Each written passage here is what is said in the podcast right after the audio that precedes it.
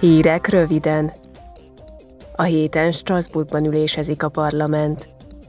A képviselők holnap várhatóan megszavazzák az Európai Unión belül értékesített elemek és akkumulátorok tervezésének, gyártásának és ártalmatlanításának új szabályait, amelyekről tavaly decemberben jött létre elvi megállapodás a tanácssal az ipar versenyképességét és az ágazatot erősíteni hivatott szabályok az energetikai átmenethez és az Európai Unió stratégiai önállóságához is nélkülözhetetlenek.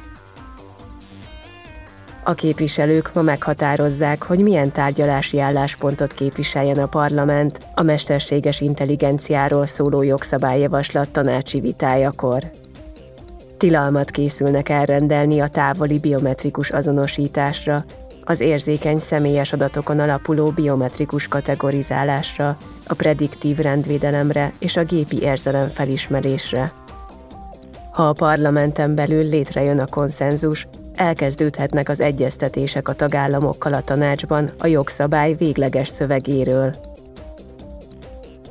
Szerda délelőtt a képviselők ismertetik az Európai Bizottság és a tanács vezető tisztségviselőinek, hogy milyen elvárásokkal és várakozásokkal tekintenek a június végi EU csúcs elé. A brüsszeli tanácsi csúcson a tagországok állam és kormányfői várhatóan kiemelten foglalkoznak majd az orosz-ukrán háború fejleményeivel. Különböző gazdaságpolitikai és költségvetési kérdések mellett továbbá napirenden lesz a migráció problémája, valamint az EU harmadik országokkal fenntartott kapcsolata is.